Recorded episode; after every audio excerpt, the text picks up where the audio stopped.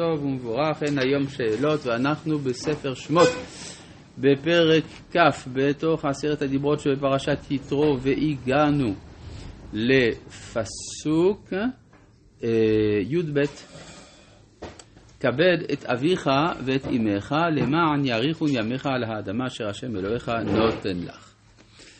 אז אה, כבד את אביך ואת אמך זה אה, בלוח הימני, ככה המסורת של חז"ל, אם כן זה בעניינים שבין אדם למקום. הרי אביך ואמך הם בני אדם, הם לא אלים.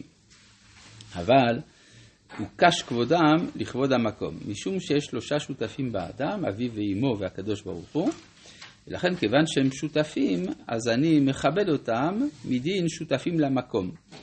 עכשיו מעניין ש... הדבר מתחבר אל אה, רעיון של אה, פרויד. פרויד אמר שהמושג של אלוהים בנפש האדם הוא הרחבה של מושג האב. זאת אומרת, מה שאני חושב על אבי, זה מה שאני חושב על אלוהים. והתורה אומרת משהו דומה, אבל בדיוק בכיוון ההפוך. היא אומרת, מה שאתה חושב על אלוהים, את זה אתה צריך לחשוב על אביך. זאת אומרת, אז זה, במקום שזה יהיה ממטה למעלה, זה ממעלה למטה. יחד עם זה, אנחנו רואים שגם התורה, וגם להבדיל פרויד, חושבים בקטגוריות דומות מבחינת המודע והתת מודע, הקשר בין האב לבין האלוהות. כבד את אביך, כלומר דרך אביך אתה גם נפגש עם מי שברעך. ואת אמך. כן, מה אתה אומר? אה? הוא בעצם לא יודע מה זה לא. כן, כן, נכון, זה המושג. כן. זה לא, אה, כן, אתה אומר שבעצם פרויד מתאר את החוויה של הילד. כן. בסדר, אפשר להגיד. אגב, אז יש לנו פה הערה חשובה, כבד את אביך לפני אמך. לעומת לגבי מורה, איש אמו ואביו תיראו. אז חז"ל אמרו, בגלל שגלוי וידוע לפני מי שאמר והיה העולם, שאדם מכבד את אמו יותר מאביו. לכן הקדים את כבוד אביו לכבוד אמו. לעומת זה המורה, אדם ירא מאביו יותר מאשר מאמו, לכן התורה איזנה את זה ואמרה איש אמו ואביו תיראו, שצריך להקדים את מורה האם. אה, מה הדבר הזה מלמד? קודם כל, למה אמרו מה, גלוי לפני מי שאמר והיה העולם? מה זה משנה? זה גלוי לפני הקדוש ברוך הוא. אלא הכוונה שהקדוש ברוך הוא, כיוון שהוא ברא את האדם, אז הוא גם יודע מה טבעו של האדם. טבעו של האדם שהוא מכבד את אמו יותר מאביו ובמורה הפוך. מה הדבר הזה אומר? שהמצווה איננה טבע האדם, הטבע הנפשי, אלא המצווה באה לתקן את הטבע של האדם. כן? יש על זה השלכה פדגוגית. ההשלכה הפדגוגית היא האם לחנך לזה שהמצוות הן טבעיות לנו, או אדרבה, אנחנו יודעים שיש במצווה משהו שבא לתקן את הטבע שלנו. אז כאן אנחנו רואים שהכיוון של חז"ל הוא יותר הכיוון השני. זאת אומרת שהנטייה הטבעית שלי היא היצר הרע, והתורה אומרת מה, איך משליטים את היצר הטוב על הנפש.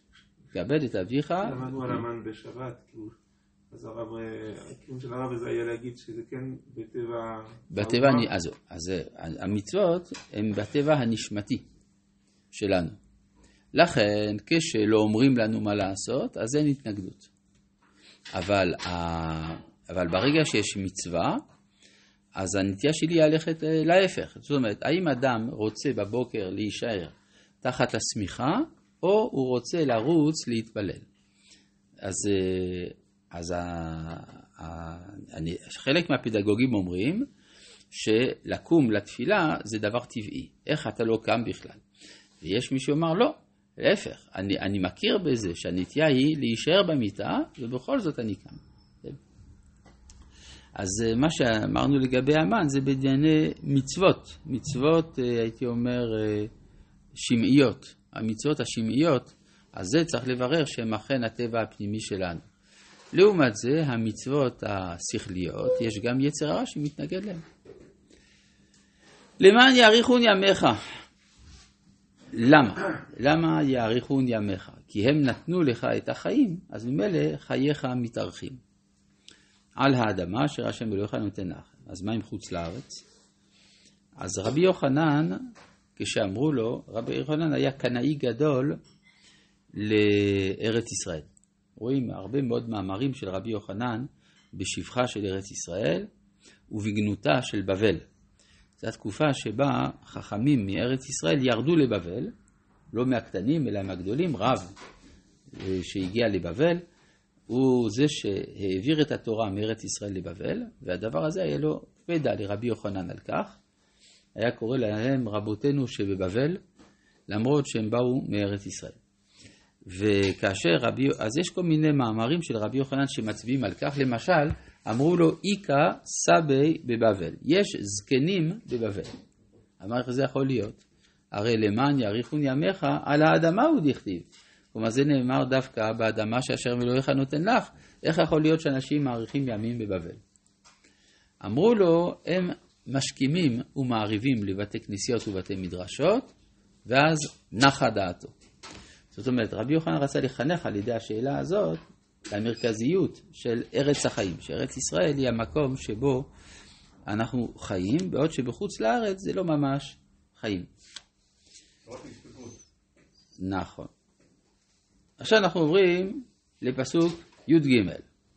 פסוק י"ג כולל בתוכו ארבע דיברות, לא תרצח, לא תנאף, לא תגנוב, לא תענה ברעך, עד שקר, זה לפי החלוקה של טעם תחתון.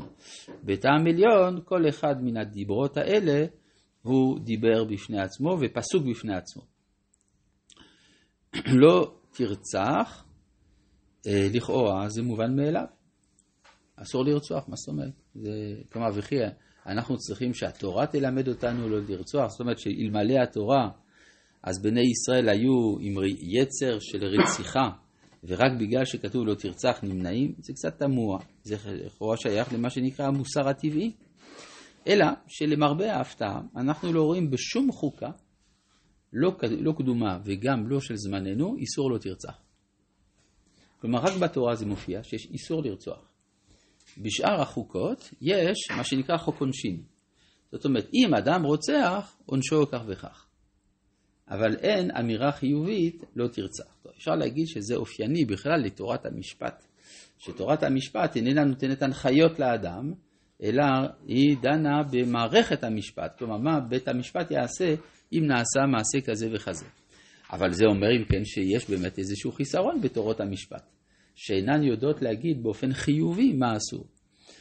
אז, לא תר... אז, אז אם ככה, זה חידוש של התורה, לא תרצה. אם אין אלוה, אז רק דרך העונש. אם אין אלוה, אז זה רק דרך העונש. לא, אבל יכול להיות, יש חוקות שמכירות בזה שיש אלוה, ואף על פי כן לא אומרות שאסור לרצוח. זאת אומרת, למשל בחוקי חמורבי הקדומים, שהיו עוד לפני שהתורה ניתנה, אז יש שם כל מיני הלכות כלומר חוקים, מה עושים לאדם שרוצח. מי שרוצח באופן עקרוני חייב מיתה, אבל לא כתוב שאסור לרצוח, זה הכל. למרות שהם האמינו באלים. כן? הם האמינו שהתורה שלהם ניתנה מאלים. מה אתה אומר?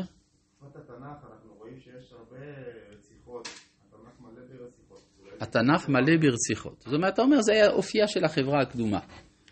כן, האמת היא שזה גם אופייה של החברה של ימינו, כן? רק שהרציחה מאורגנת בצורה אה, מאורגנת, מה שנקרא, מלחמות קוראים לזה, כן? אז במלחמה פתאום זה הופך להיות מותר. יש מחלוקת אה, אחרונים, האם מותר לגויים לעשות מלחמה. יש, יש אה, שכתבו שאסור לגוי לעשות מלחמה, מי התיר לו לרצוח? הרי שופך דם האדם, ואדם דמו יישפך, כי בצלם אלוהים עשה את האדם, אז מי התיר רציחה? הנציב מוולוז'ין אומר שמותר לגויים לעשות מלחמה. אגב, תהיה לזה השלכה, האם מותר לבן נוח להתגייס למלחמה או אסור? הנה, מה? לא משנה. כלומר, יש, אה, אני יודע, אה, האם מותר לחייל רוסי, לאזרח רוסיה, להתגייס למלחמה נגד אוקראינה? מותר או אסור? זאת השאלה. מחלוקת אחרונים. כן? הדבר אברהם אומר שהדבר הזה הוא אסור משום לא תרצח, וגם כותב ככה הרב זבין ב- לאור ההלכה, שאסור לגוי להשתתף במלחמה. לעומת זה הנציב מוולוז'ין אומר, מה שכתוב מיד איש אחיו אדרוש את נפש האדם, אז מיד איש אחיו כשיש אחווה. מה שאין כן במלחמה, שעל זה נוסד סדר העולם, שיש מלחמות, ולכן לפי הנציב מותר לגוי להשתתף במלחמה. כן, זה חידוש עצום, וזה דרשה משלו.